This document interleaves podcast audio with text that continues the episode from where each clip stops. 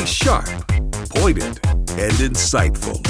This is Stacy on the Right on American Family Radio and Urban Family Talk. You slap on tariffs to change the behavior of a trading partner, and it looks like the president got their attention, but he means business, and you know it. He's been completely consistent on this issue for 4 years now. He's absolutely deadly serious. In fact, I fully expect these tariffs to go on to at least the 5% level on June 10th. The president is deadly serious about fixing the situation at the southern border. They've got tremendously strong immigration laws, much stronger than ours. They have the ability to do things that we cannot. Congress will not help us fix our laws, so we're turning to Mexico to help us fix the situation on the border. Now he is putting some measures in place that hopefully will get them to engage more so that they will start to help us in this process. We can't continue down the path that we're on. We can't continue to operate as a sovereign country with no borders and without enforcement. And now, Stacy Washington. Hey there. Welcome back to the program. So good to be with you. Listen, we have a fantastic hour two for you. Zach Morgan, who is an attorney with the Institute for Free Speech, he's going to join us and talk about Cruz, Ted Cruz, and Alexandria Ocasio-Cortez actually getting together to do a bill together. They're a bill banning lobbying. Shocker, the ban would violate the First Amendment, but for some reason, Ted Cruz is on board. I'm actually shocked by that, because if there's anybody who knows the Constitution, it's him. Yet here he is doing this. And then, of course, a host on CBS said that the DCC campaign policy protects older white men. And this is a problem that, you know, keeps cropping up for the left side of the political aisle, which is there's like this tendency that you have to vilify old white men. But then in doing so, I mean, you're working with white men, because white men are in workplaces as well. And it's really kind of unfair, because, you know, white guys can't help the fact that they're white guys, just like I can't help the fact that I'm a black woman. We're people. And I think we should be focused more on the people aspect of it, instead of constantly beating this dead horse of who's permanently tanned and who isn't. It's just exhausting, right? So now we've got this audio from Mick Mulvaney turning back to immigration. And an update. If you missed the news at the top of the hour from onenewsnow.com, check out the website. It's great information over there. We had a caller asking about H.R. 5, the Equality Act. Well, that bill has actually, 5/20/2019, the bill has already passed the House and moved on to the Senate. It was received there and read twice and referred to the Committee on the Judiciary. And then there have been 2 roll call votes. So it has passed the House. We have to continue to pray that it will not pass the Senate. It's garbage. And of course, the president would veto it. I don't think they have a veto-proof majority in any case, but still. There it is. That's the update on it. And I found that at congress.gov. I was listening to the news at the top of the hour, though, and I heard them giving an update on it as well. But again, if you want to know what the status of a bill is, you can type in congress.gov. And then in the search bar, you can type in the name of the bill, H.R. 5. You don't even have to type in its moniker, Equality Act. And then an update will pop up for you. If you want to check any other bills out, that's the way you can get it done. Okay. Okay, I was checking to see if we still had callers. Now, let's listen to Mick Mulvaney. He says the question is, if the tariffs actually go into effect here in, what is today, the 4th? So in 6 days, if the tariffs actually hit and there's a 5% tariff on Mexican goods, how can the president measure, and the Trump administration measure, whether or not Mexico is complying with the requests that have been made in order to stop the tariffs? And Mick Mulvaney actually had an answer to that. Here he is in number 1. There's a couple different things they can do. And in fact, Bob Lighthizer is meeting with Mexicans this week. Mike Pompeo is meeting with the Mexican representatives this week, along with Mr. Kushner, I believe. And we're going to talk with them about specific things they can do. And they know these things. They can secure their southern border with Guatemala. And most of the people who are coming in through Mexico now are not Mexicans. They are from Guatemala and El Salvador, other countries south of Mexico. That border is only a quarter as long as the border with the United States. States, they could secure that border. They could go after their domestic terrorist organizations, their criminal organizations who are in the business of moving people across Mexico. Keep in mind, at any one time, there's 100,000 migrants in Mexico making their way up to the United States. And lastly, they could make Mexico a safe place for these people to claim asylum. Ordinarily, when you leave a country like El Salvador and you claim asylum, you do that in the first safe country in which you arrive. Mexico is safe. The people should be able to stay there if they're really seeking asylum. So there's specific things that the Mexicans can do. Regarding the measure, we intentionally left the declaration sort of ad hoc so that we could work with the Mexicans to make sure that things did get better. So there's no specific target, there's no specific percentage, but things have to get better, they have to get dramatically better, and they have to get better quickly. So that was really clear, wasn't it? Man, that Mick Mulvaney can get a whole lot into a quick soundbite. And he did that the whole interview. Every question he was asked, he had an answer. It was fast. It was direct. It was a nice soundbite. Well, here he is again. The question is, will Americans pay for the tariffs? Because that's what we're always told. Well, Americans can afford a tax increase, but Americans can't afford to pay any passed on costs for tariffs. Because the whole idea is that any amount that you tariff another country, they just increase the price of the goods and the Americans pay the tariff. Well, in the case of Mexico, if the goods are, the cost of the goods are increased, then Americans will buy the goods from another source, right? Because is Mexico the only place we can buy anything? I don't think so. If the Mexican avocados are way more expensive than avocados from somewhere else, then the Americans will buy the cheaper avocados. It's that simple. Same thing with the cars. If the cars are tariffed here in the United States because Mexico refuses to comply, then those cars will be 5%, 10%, whatever the percentage is, more expensive than other brands of cars, which means Americans will say, well, this car looks like it's like more expensive than this one. I mean, have you not done that? You're looking for one kind of car. You realize that used and new, this car is in this price range and you want to be in this price range. So you start looking around for a car that's comparable. And unless you're totally married to that car brand, you're going to look for the car that has the options and suits your needs that is also in your price range. That is what will happen. So fewer cars will be purchased from there. But don't take it from me. Here's Mick Mulvaney in number two. Two different answers to that. First of all, that's sort of, yeah, I get that. That's the economic orthodoxy that when tariffs go up, consumer prices go up. But the proof is in the pudding. There is no inflation. Prices have not gone up. We've put tariffs on China. We're putting tariffs on Mexico. And inflation is still under control. That's because that old-fashioned economic orthodoxy doesn't work when it's relatively easy to substitute other goods.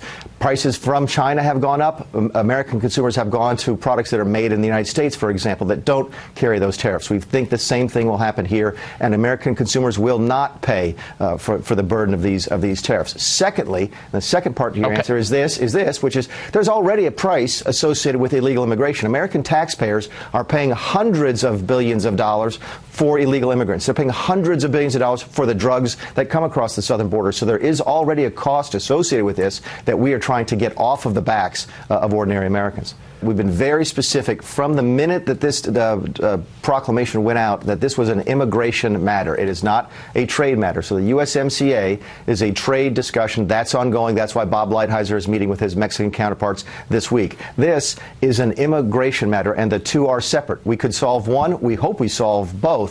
We believe that the USMCA is a great deal for the United States of America. We think it's also a good deal for our Mexican and Canadian partners, and we hope that Congress would pass it. In fact, we believe very firmly that if Nancy Pelosi would simply give it a vote, it would pass. So he gave a lot there. First of all, why hasn't the USMCA come up for a vote in Congress? What does it harm Democrats to have a bill that actually helps American workers in myriad industries to be more competitive with our neighbors to the north and the south? This is one of those no-brainers for me. The same way that they want to do infrastructure because they feel like infrastructure helps all Americans, and it's a it's one of the few bipartisan issues that have left because it involves the government handing out tons of taxpayer dollars with no strings attached. So they're all for it. The USMCA should be the same thing.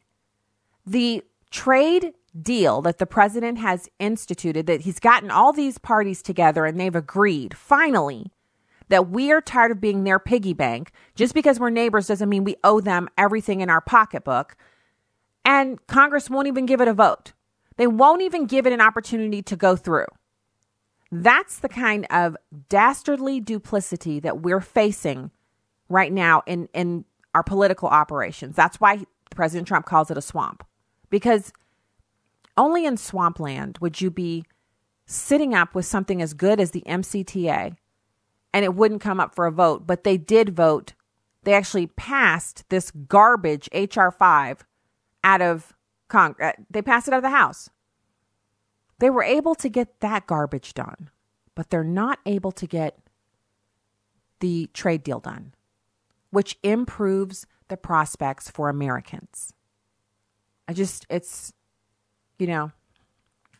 can I say? I'm over here like, what can I say? I'm a radio host. I'm supposed to have something to say about every little thing, but what can you say about that drama? Okay, so yesterday I mentioned the iTunes thing. iTunes is going away. I just want to give the quick update if you hadn't heard about it. And if you're an Android user, this impacts you in like 0 ways. Totally, you're out, you're off the hook. But if you do have an iPhone, apparently what's going to happen is there are 3 apps that will replace iTunes. One is, it's basically movies, Apple Music, and another one. Those apps are where you'll have to have those. Oh, and podcasts. So podcasts, Apple Music, and Apple Movies. Those will be where you can get things where you used to just go to iTunes to get them. Now, how this makes any sense, I don't know. How this makes things easier for users of Apple products, I don't know. How it improves the experience for app, I don't know. In fact, I'm pretty sure it doesn't improve the experience because it's 3 additional apps you have to have. So if you're like me and you have to scroll through 3 pages on your phone of apps, it's 3 more individual apps you have to have on there and 3 more opportunities for them to collect your data, monitor all of your activities, and force you into buying things that, so you have to have this in order to buy this, that kind of stuff. So that's the update. I would hope that we would be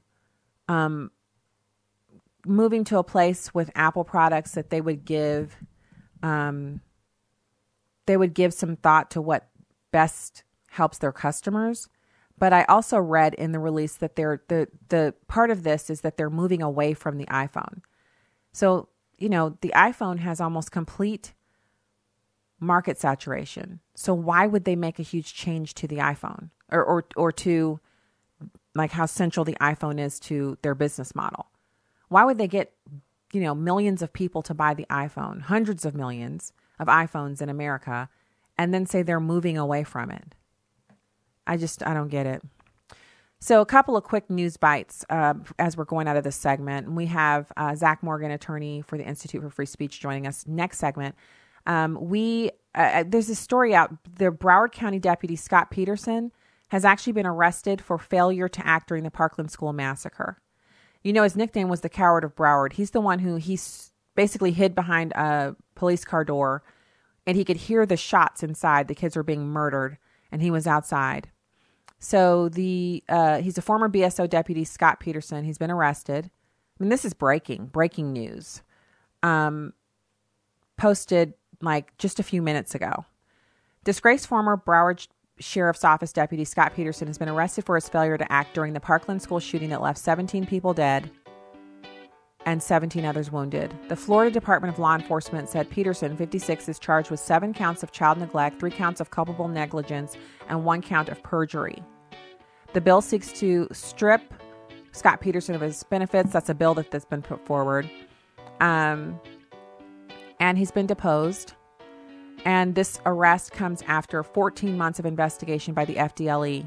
He's already resigned, but now they're talking about charging him with these things. He's outside while the shooting is going on. They have a video posted. I'll put this up on Facebook if you want to watch. All right, we'll be back with more after this. I'm Stacy Washington.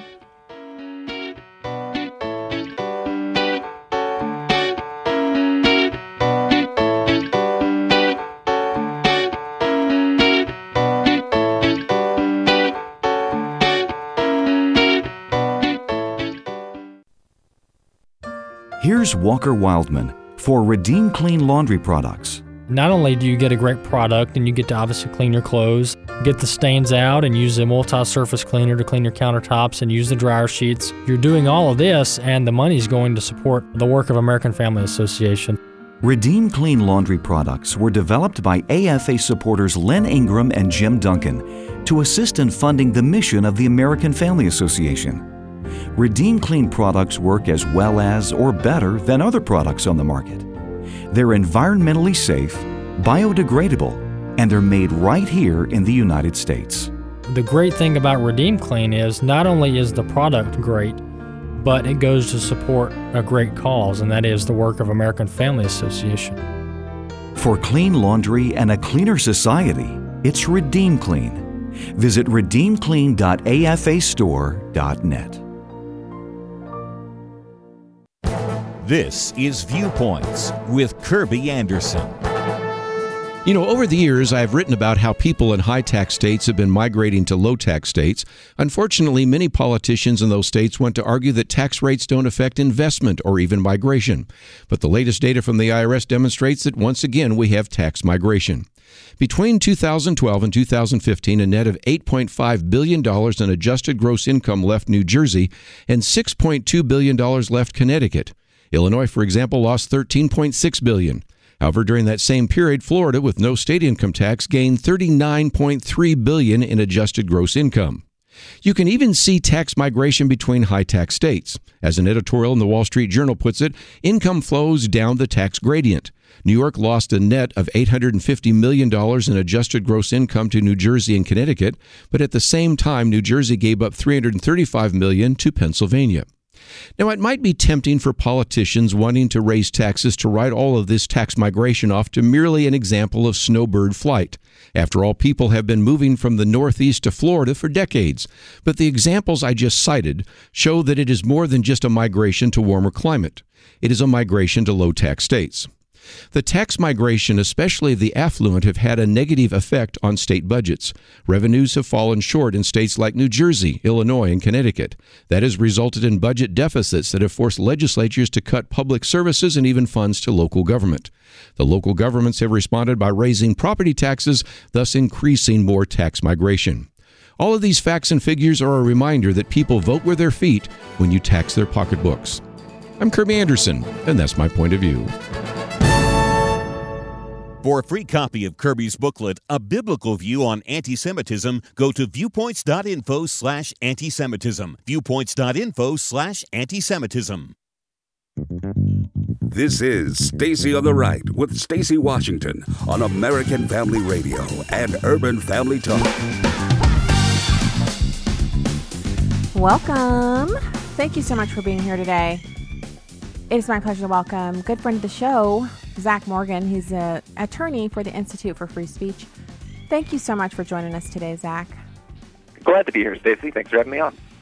Okay, so let's talk about this. You've got Ted Cruz, probably one of the few men in America who has the entire Constitution and Bill of Rights memorized and understands all the underlying points, and probably has memorized some of the Federalist Papers.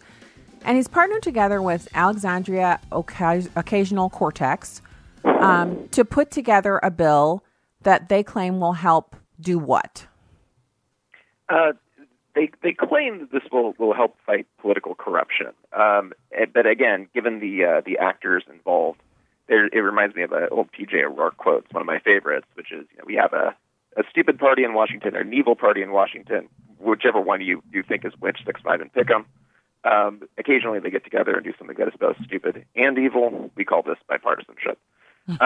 And while this isn't evil per se, what they're seeking to do is one of those things that sounds very good. They came together over Twitter, naturally, and put together what they're calling a clean ban on any member of Congress conducting paid lobbying going forward once they're out of office. This is allegedly trying to go after the sort of revolving door that people are always talking about. The problem is, of course, that lobbying is a pejorative term, is what the D.C. Circuit has called it. It's expressly protected by the Constitution of the United States. One man's lobbyist is another advocate who is simply petitioning the government for redress of grievances, which is part of that First Amendment that I thought Ted Cruz had memorized. And so if this goes through, which, you know, given the bipartisan actors involved, it might, it's one of those situations where you have something that is, that sounds, again, very, very good, but at the end of the day, it's expressly unconstitutional. Okay. Why is he doing it? Do we have any idea why he would ever sit down with AOC to try to get something done? Well, I mean, there's part of it that is sort of a feel-good story in this age of extremely negative partisanship that we have, where, you know, you've got these extremely conservative Republican, extremely socialist, liberal Democrat coming together on something that is advocating for the common good, quote-unquote. But really, and maybe that's part of what's going on here. There's optics. I'm sure this, if you put this to a vote, this probably gets 95% support. There's, in fact, a reason why we have the Bill of Rights, so that really good-sounding unconstitutional provisions can't get put up to a vote. What I think is also troubling about this is it's really just empty virtue signaling. Members of Congress are still going to be incredibly influential people once they're out of office, simply by virtue of the fact that they're former members of Congress. They're still going to be able to seed people in their networks to become staffers, to write legislation. Matt Iglesias, who's, you know, over at Fox, he pointed out that, you know, if you're a former member of Congress, you become general counsel to an incredibly powerful organization. That's still a position of power within that organization, in the same way that being a paid lobbyist is. So if your concern is political corruption, this isn't a way of doing it.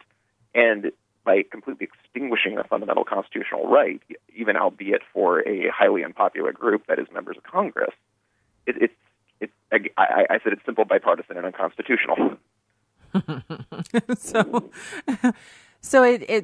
What they would have to do, essentially, if they wanted to stop former members of Congress from having this kind of influence, is they would just have to say, once you've been a member of Congress, you can never have another job, because any job... Essentially, Charles Cook over at National Review, he wrote something about this a few days ago that I strongly agree with, where he says there's just something about the word lobbyist that triggers something in the American lizard brain, basically. There's a part of the American political unconsciousness that strongly believes in this sort of like Rousseauian general will, that if we get all the lobbyists out of Washington and all the former members of Congress out of Washington, then all of a sudden everybody's going to get together under an oak tree and we're going to come up with fantastic legislation that the entire country supports. And it's obviously nonsense, which is something that the founders understood. I mean, James Madison talks about this in the Federalist Papers, that really your options are either extinguish public debate or set up faction against faction so that people can, through intermediating processes in Congress, come up with legislation as a compromise, which is essential for a nation of 320 million people. And part of that involves allowing people to have paid and unpaid spokesmen of their choice to represent their political points of view. But again, and since you're in Missouri, Stacy, I know you know about the case that I have out there where I represent a gentleman named Ron Calzone who got paid by nobody to go to Jefferson City. He's a friend, an amazing, and a great guy. Citizen guy. This guy, he spends all of his time advocating for issues, and he refuses to accept even a lunch. Even if he feels like the cup of coffee you're offering him costs more than 50 cents, he won't even let you hand him a cup of coffee. He's completely like, you know, he doesn't accept any money. He does all of the work and the research himself. He writes everything himself, researches it, and he sends out informational emails to people like me where, honestly, I live here and I can't keep up with everything that's going on, but his emails help keep me on the tip of the spear for understanding what's happening. And the only reason they're attacking him, Zach, and you know this, is because he's effective. They're only attacking him because this is the only avenue by which they have to stop him from impacting legislation. And it's spurious, but this is what they're using. Well, and what they said is that Ron, for all of his, as you pointed out, incredibly uncompensated citizen activism, well, that's lobbying, and you're a lobbyist, therefore you have to register and report with the government. And obviously we're fighting that in federal court, saying that's also unconstitutional as a violation of the Petition Clause of the First Amendment. But it is one of those things that we have to be cognizant against. You know, again, I think it's just something about the American political culture. I mean, we hear the word lobbyist, And we instinctively think, well, that's bad because, you know, we would never hire a lobbyist. We would hire, you know, an advocate or something of that nature to support whatever we personally believe in very strongly. Or we'd go to citizen activists to do it. But lobbying is petitioning. Petitioning is protected by the First Amendment, and the government needs to stay out of it. And again, back to the AOC Cruz proposal, it is, again, one of those things where if Ted Cruz put forward a piece of legislation that said former members of Congress no longer have due process rights or can no longer exercise the religion of their choosing, we would all say that's insane. And it's obviously unconstitutional, however much we may hate members of Congress for, you know, being members of Congress. And just because the fact they've slapped a different label on it, called it good government and a lobbying ban, just that doesn't get rid of the harm to the constitutional fabric that's happening here. It's just, you know, I mean, we've all been there where you realize that someone's actively working against you, and then like a few hours later, you realize, hey, they're actively working against me. That must mean I'm pretty effective. Like, you're just like, what, mowing the lawn or mopping a floor or something. And you're like, wait, does this mean I'm actually doing something? I'm over the target. That's what you're shocked because you're just trying to do what you're trying to do. And that's genuinely like, that's Ron Calzone in a nutshell. He's somebody who's so busy working, he doesn't even, it probably took him a good couple of minutes before he realized, wait, oh, they're suing me because I actually get stuff done. I have to defend myself. Like, he's just so busy working.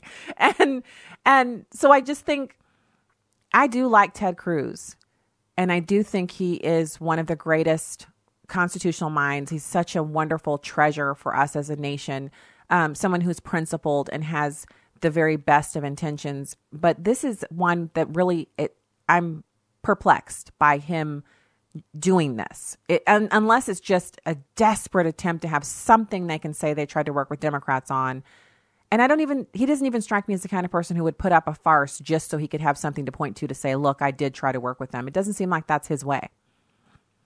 Well, and I can't speak to the motivations of Senator Cruz on this, but, you know, people get things wrong. And this is just one of those instances where Senator Cruz is quite frankly wrong. And again, the reason why it's important to connect this to not only Ron's case, but just generally is, I mean, if Congress can get away with banning lobbying for small classes of unpopular people, in this case members of Congress, simply because it polls well or genuinely maybe people believe that this is a good government measure, and maybe, and I don't even want to judge it as a policy initiative because it's so obviously unconstitutional. Maybe it would even be quote unquote good government if we did this. But once you start chipping away at petition rights, the slippery slope is really fast. And you know, you may think that okay, it's perfectly fine to restrict petitioning activity for former members of Congress, but inevitably the flack ends up hitting the Ron Calzones of the world. And so it's very important that we be vigilant on all fronts, even when it's people who, you know, otherwise people may otherwise strongly support. Whether that's Ted Cruz, I don't believe that you're a supporter of Ocasio-Cortez, but even if you're a supporter of Congresswoman Ocasio-Cortez, she's also just wrong on this one. So you point out in your article over at the Institute for Free Speech, IFS.org is the website, IFS.org. You actually point out over here that the actual text of the legislation may only further compound the constitutional harms, which there's actually a definition of lobbyists, which is codified at 2 USC 1601. And you have some questions in this paragraph here. Can you kind of explain what that's about? Oh, sure. So the federal lobbying regime is relatively robust. If you are concerned about political corruption stemming from lobbying, we at the federal level strongly regulate paid lobbying. Basically, lobbying is defined as anything that is done to influence a member of Congress, and the only bracket to that is you have to be engaged with a lobbying contract. Essentially, you have to accept $2,500 or more in lobbying or conduct $10,000 in lobbying expenditures. And so the question that I have is how broad is this going to go? I mean, if Ocasio-Cortez and Cruz start tinkering with the federal definition of lobbying, it's possible that members of Congress won't be able to basically go to Capitol Hill and talk about policy in any capacity. If they expand this to not just federal lobbying, but state lobbying, I mean, you're going to make it impossible for former members of the legislature to go back home and just as citizens, you know, in retirement, go to Jefferson City and speak about legislation because of how strictly Missouri is trying to regulate lobbying by saying it's any uncompensated policy activism. And if they actually do anything to change the federal definition of lobbying by unhooking it from the $2,500 in-payment registration threshold, that would have vast ramifications beyond simply regulating an act, regulating former members of Congress. If they get rid of that threshold requirement, essentially they turn the entire federal lobbying law into what Missouri is trying to do to Ron Calzone. So we're waiting on the text of this legislation. Maybe nothing will ever come of it. But we have to be vigilant. We have to be watchdogs on this, and hope that nothing gets snuck into what otherwise looks like a quote unquote good government measure. Okay, so we'll have to keep up with you on this because the issues are so thorny and so kind of like they're. You know, you're an attorney, you know this. It's kind of outside of what, you know, we're just not going to be sitting around at our table tonight, Zach, talking about this case. Like, you know, we'll talk about Ron Calzone, certainly, but we would not be talking about this thing with Ocasio-Cortez and the lobbying because it's just not germane to our everyday conversation. And so even at our house where we discuss politics a lot, that means it's even less likely at most regular Americans who actually, you know, they're happy all the time and they rarely talk about politics. They're not going to be aware of this at all. Or if they are, they'll think, oh, finally, a Republican trying to work with a Democrat on something. They're not going to understand how dastardly this is. So we'll definitely keep up with you on it and certainly send me any updates on this so we can get you back on to keep abreast of what's happening here. And then, of course, I've reached out before. He's never, ever responded. I will ask Senator Cruz to come on and talk about why this is a good idea. Will he acknowledge my existence? Will he come on the show? Only time will tell. I'll ask him. Zach Morgan, attorney for the Institute for Free Speech. Thank you, friend, for coming on today with us. Absolutely. Thank you so much for having me, Stacey. You guys have a good one. All right. Talk to you again soon. You too. It's always nice to have, you know, a lawyer that can come on and explain stuff to us and kind of get us up sharp on these issues. Sometimes I just, because, you know, lawyers, they get such a bad rap, but then you meet somebody like Zach Morgan, who he's on the side of trying to keep all that other stuff back. And we need lawyers like him to be doing the work that he's doing. So it's really great that they're able to do that. So I want to point you guys over at Twitter. The article that we were just discussing is up over at ifs.org, and it's called Simple, Bipartisan and Unconstitutional, Cruz Ocasio-Cortez Lobbying Ban Violates the First Amendment. And it's by Zach Morgan. If you want an easy way to find it, just go to my Twitter feed. I just tweeted it out.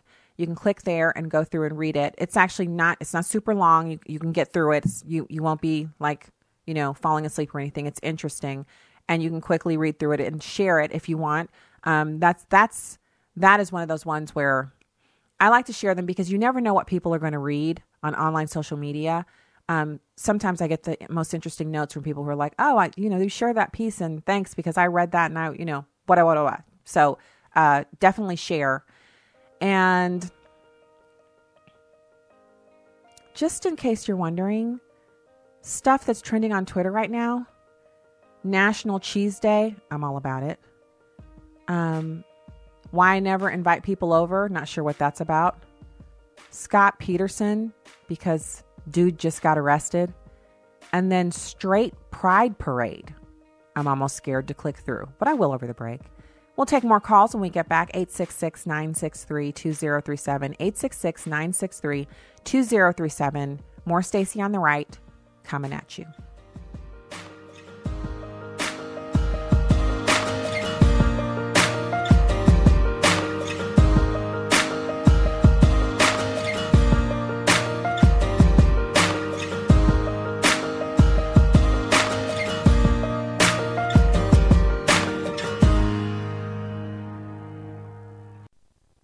She was a baby girl left abandoned on a doorstep in China. Our friends met her in that orphanage that had saved her life, and they adopted her.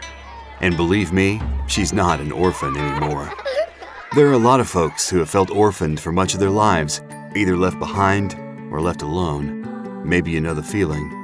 Well, just like that little girl, someone went a long way to get you. Someone who chose you. He's adopted a lot of spiritual orphans into his family, and he's ready to adopt you too. Jesus said, "I will not leave you as orphans. I will come to you." We've been cut off from the Heavenly Father by choosing to run a life that He was supposed to run, so we feel spiritually fatherless. But God's Son came all the way from heaven to that awful cross to pay for your sins and give you the chance to be His. You can belong to Him by saying, "Jesus, I'm yours." It's something we'd love to help you do. Call us at 888-NEED-HIM or go to chataboutjesus.com. You will never feel orphaned again. Back to Genesis with Dr. John Morris, scientist with the Institute for Creation Research. Dr. Morris, where do blind cave fish come from? Chris, it seems that some fish get trapped in caves living in total darkness. They have no use for their eyes, thus their eyes atrophy and no longer develop. But some of these fish are virtually identical to fish that live in lakes and streams nearby which do have eyes. I've long wondered what would happen if you took some of these blind fish and raised them in a lit environment. Would their eyes begin to develop? The fish still have the genes for eyes, but they're never switched on. Thus, the eyes are never expressed. I've often wondered if they're interfertile with the sighted fish. This seems to be a good research project, but as far as I know, the blind fish are protected, and no such research has been done. Chris, fish were created on day 5 of Creation Week, and that happened back in Genesis. To learn more about creation, get our free DVD called That's a Fact. Call us at 800-628-7640 and mention the promo code FACT. Securing America. The disputed South China Sea is in the spotlight as the U.S. and China continue to do battle in the trade realm. Kind of call out, good behaviors, bad behaviors. Acting Defense Secretary Patrick Shanahan says the U.S. presence in the Indo-Pacific region gives nations confidence. I think what you're going to see over time is people really being able to access their economic exclusion zones, right? There'll be more and more confidence. Shanahan cited military exercises with partners in the region. We understand the security capability that we're building are going to facilitate an open and free Indo-Pacific. Shanahan's remarks underscoring America's frayed relations with China as the Trump administration imposes sanctions on Chinese tech giant Huawei and approves a weapons sale to Taiwan, the self-ruled island China claims as its own. In Washington, Rachel Sutherland, Fox News. You can watch a live stream of the show on Facebook or YouTube at Stacy on the Right. Now, back to the show on American Family Radio and Urban Family Talk. Democratic leadership in the House, they have a new policy meant to protect incumbents, people currently in office. The policy is no challenger to that seat. No consultant can work with a challenger to that seat. Now, the idea is to help keep the people who are in Congress, make them stay in Congress. Here's the problem. 2/3 of those people in those safe House seats are older white men. The people who are making the challenges often female, often younger, often people of color. So people are looking at this new policy and they're thinking, not a good look for the Democratic Party. Unintended consequences. Is it going to change, do we think? I don't know. We'll have to stay tuned. All right. Talk about it tomorrow. White men are everywhere, Tony. Everywhere. You're surrounded by a lot of you guys in here right now. Interesting observation. Yes. I'm quick. So Gail King started cracking jokes because these two white guys are saying all these people who they're wanting to keep in place are white guys, old white guys. And so is the DCCC working against itself and their stated aims of diversifying everything?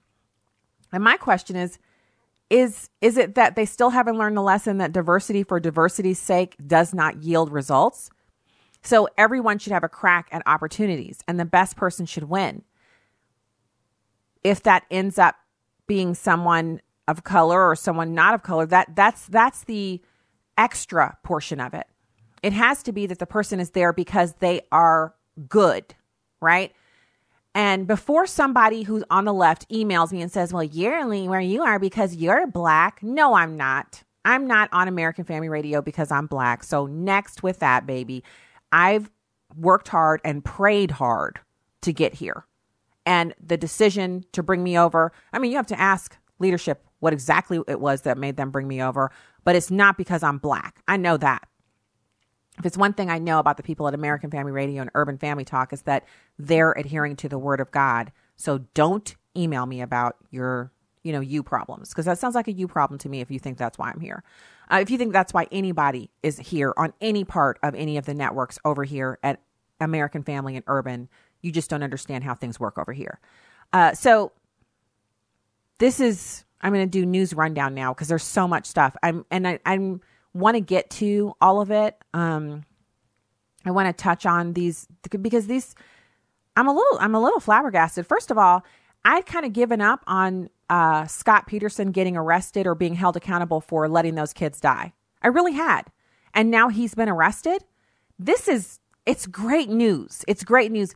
We don't know what's going to happen. We don't know if he'll be convicted. But on the big scheme of things, can we all just agree that it's fantastic news that dude is going to actually be held accountable for his inaction that day?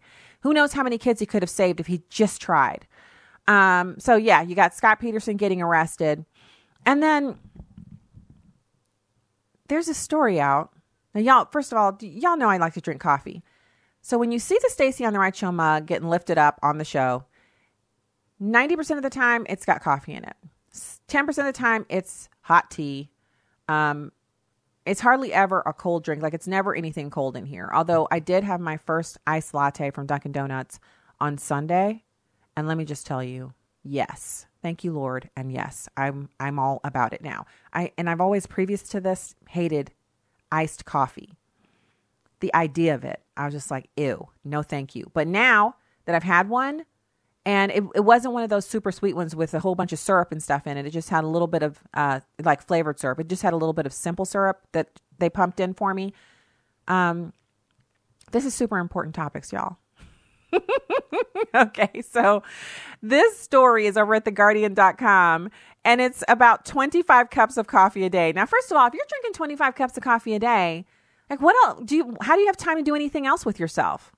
Oh, you just post it on Facebook so we can know how you're living. High consumption of coffee is no worse for arteries than drinking less than a cup a day. So coffee lovers who drink up to 25 cups a day can rest assured that the drink is not bad for the heart, scientists say. Some previous studies have suggested that coffee stiffens arteries, putting pressure on the heart and increasing the likelihood of a heart attack or stroke, with drinkers warned to cut down on their consumption. But a new study of more than 8,000 people across the UK found that drinking 5 cups a day or even up to 25 was no worse for the arteries than drinking less than a cup a day. This research was part funded by the British Heart Foundation and is being presented at the British Cardiovascular Society Conference in Manchester. I love y'all Brits, and I know some of you listen to the show, so please don't take offense. But what? I don't trust this. I don't trust this at all. Everything in moderation. And I also think, and this was told to me by my internist one year when I went in and I was complaining about having trouble getting down to sleep, et cetera, et cetera. And the first thing she said was, okay, you know, every decade your tolerance for caffeine actually lowers. And it's an individual type thing. For some people, it lowers a smidge and they barely notice. For other people, it's a significant decrease in your ability to tolerate caffeine. She asked me how many cups of coffee I drank and at what point during the day do I stop drinking coffee. And at that point, I was still having coffee at like 3 and 4 o'clock in the afternoon, which I still kind of do. But I could even have a cup of coffee at like 6 o'clock. And she said, you need to cut it off at 2 p.m. And what I found is that I actually do better when I have coffee that is decaf or half-calf, half-caffeinated, half-calf, half-decaf. The later into the day I go, I have to basically say, you know, I'm gambling here. Do I want this cup of coffee? You know, and if it's decaf, which is when you say decaf, it's almost no caffeine at all. It's just a teensy bit. If you have decaf, I can have decaf up till 4. But if it's caffeinated, I have to cut it off in between 12 and 2 p.m. And that's for this decade that I'm living in. Who knows what it'll be the next decade. And it also is impacted by, you know, if you're underweight, overweight, ideal weight, how much exercising you're doing, how many steps a day you're walking, et cetera, et cetera. But I point that out because it took her asking me that for me to kind of, okay, wait, let me check in with myself. And I started paying attention instead of kind of mindlessly making coffee and just drinking it. I started paying attention to how often per day I was drinking it. But I, I really feel like if you're drinking 25 cups of coffee a day, when are you drinking water? And you have to drink water in order to keep your skin clear and to keep your brain functioning well, to keep your memory operating, to help you sleep at night. You have to keep yourself hydrated. And there are a number of your functions that their background type stuff that you just want to be well in order, which requires that you drink water. So I kind of take these with a grain of salt. And they have here Dr. Kenneth Fung from the QMUL. The quote from him is, despite the huge popularity of coffee worldwide, different reports could put people off from enjoying it. And I don't know if maybe they, you know, their study, which was led by experts at Aston University, including 4,803 people going to hospital with a cardiac arrest and assess their 5-year survival. Okay, but if you don't have that same history of having a cardiac arrest, you know, so again, take it as a grain of salt. The best source for this type of thing, like I know for a fact, if I printed this story out and took it to my internist and said, I can have 25 cups of coffee a day, she would laugh and then she'd say, you can't be serious. This is not good for you. You know, that's not good for you. And then she would probably want to talk to me about why I felt like I needed that much caffeine per day. What, you know, what is the reason why I'm not getting enough sleep at night that I can stay awake on my own without, you know, having 25 cups. You know, 2 or 3 cups. I've seen where people have been advised not to have 6 cups a day. But again, that's based on the individual and their own medical history. So I just thought that was a really interesting headline for them to have up today. 25 cups of coffee a day safe for heart health. That sounds just crazed. So remember, we've talked many, many times about the tech giants and how they've been behaving and how the House... Congress, the Senate, everybody has, well, Josh Hawley, Senator Hawley here from the state of Missouri, junior senator, he has actually taken this up as one of his signature issues, and that is holding the tech companies accountable. And so now you've got the House, he's in the Senate, now you're over in the House. The House Judiciary Committee has launched an antitrust investigation into the tech giants. Now, the reason this is important is like for me, I'm constantly losing followers on Twitter. I don't maintain a steady balance of them. If I don't have a viral tweet, my numbers go down. Like I've lost 700 followers in the past 30 days and I'm about to drop below 68,000. But I had a viral tweet about 6 weeks ago that pushed me back up. So I had about 900 new followers. So why am I losing followers like 160 a week? Why? And how do I know that? Because I have a little thing that I've signed up for that tells me how many I gain and how many I lose. I lose more than I gain. Why? I had someone send me a direct message last night. I don't get no, like when you tweet, I don't see it in my timeline. I'm on your timeline and all the tweets you've sent out in the past 24 hours, I haven't seen any of them in my timeline. Now, I don't understand why that would be unless they're throttling me down because I'm talking about social issues and I'm tweeting about you know, right-sided politics and attacking the liberal narrative. So I guess I just don't deserve to be on there. Someone messaged me last night and said, I haven't seen your tweets. Maybe you should head over to Parlay. It's parlor.com, but it's pronounced Parlay. Now, remember, I talked to you about that here on the show, I don't know, 6-8 months ago when it first came out. And at the time, the website wasn't operational, but now it's up and running. But part of me says, why should I take time to build up over there when I've already built up over here and tech giants are crushing my ability to reach the people who have obviously decided they want to see my tweets? Same thing on Facebook. We currently have, 16 people watching the live stream, constantly getting messages from people telling me they're not getting the notifications. That's because these tech giants don't want the message that we're putting out here at American Family Radio and Urban Family Talk. And this particular show, they don't want it getting out there. And why? Because it's the truth? Because it might hurt their narrative? Because it might make people vote properly according to Christian worldview? Bingo, ding, ding, ding, ding. We win a prize for getting the right answer. But nobody's watching because, you know, so thank God we have our own built-in audience here through that is untouchable by the social media giants, which is why it's so important that you support American Family Radio and that you stick with us on the terrestrial side. So the House Judiciary Committee has announced on Monday that they will launch a bipartisan sweeping antitrust investigation into these tech giants. The quote is, a small number of dominant, unregulated platforms have extraordinary power over commerce, communication, and information online.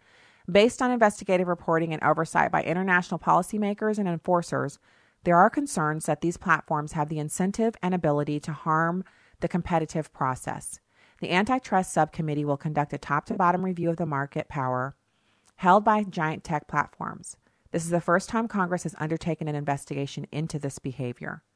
So the committee's investigation is set to focus on three main areas, documenting problems with competition in digital markets, determining whether dominant firms are conducting themselves in an anti-competitive manner, and determining if existing competition policies and antitrust laws and enforcement are up to taking on these issues. Now, there's a big picture, obviously.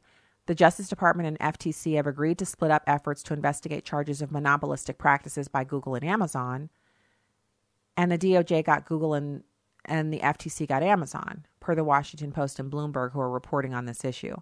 The DOJ is preparing to launch an investigation into some of Google's practices, and this is according to the Wall Street Journal. So this matters because members of House Judiciary have been worried about big tech's power for a while now, and they're turning their attention to the issue, and expectations are that they're not going to hold back. They're going to go into this full bore. The moves set the table for the kind of long-running antitrust cases that can sap company resources, result in embarrassing legal discovery and depositions, and in the most extreme scenarios lead to corporate breakups. Now, just in case you think I'm reading from a conservative website and that this is wishful thinking, this article that I'm sharing with you is from Axios.com, not the conservatives. Not the conservatives. So What I want is for it just to be fair. And I always tell my kids there's no such thing as fair. So let me adjust that. I want it to be a level playing field. So you can win or you can lose based on what you do, as opposed to them crushing conservatives and what we're putting out based on our worldview. I know the worldview I hold and that I espouse here on this show is not one that is shared by people who work at Google and Facebook. But that is my right as an American citizen to hold these views and to share them at will. And Facebook and Google and Twitter are private corporations, but they represent a part of the American life that is inescapable. And their decision not to give a level platform for anyone to engage in effectively shuts off the ability for people to speak into the public discourse, and that is and effectively crushing free speech, which is a constitutionally protected right. I know there are disagreements on this subject on the right side of the political sphere because people don't want to make private corporations into utilities and allow them to be regulated by the government because that's an expansion of government power. But exactly what is the remedy for organizations that tend to crush the speech that they don't like, and it always tends to be on the right? Yeah, that silence you hear, that's the answer to the question. There isn't anything being suggested other than what we're seeing happen now. What's interesting about this is if you look at the comments that they have in this Axios piece, you have House Judiciary Chair Jerry Nadler, which you can't get this done without him because they control that committee, and Ranking Member Doug Collins, who's a Republican from Georgia. So it's both sides looking into this. Look, I want to see something happen. I'm tired of tweeting and nobody seeing it. There, I said it. Okay, that's the music. I'm done here until tomorrow. God's blessings chase you down and be upon you in the most awesome way possible until we meet again. Stacy Washington.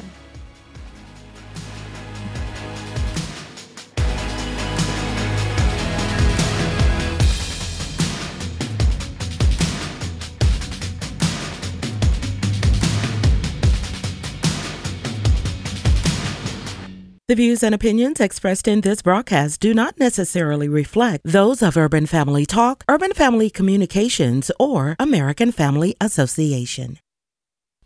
Urban Family Talk. Urban Family Talk.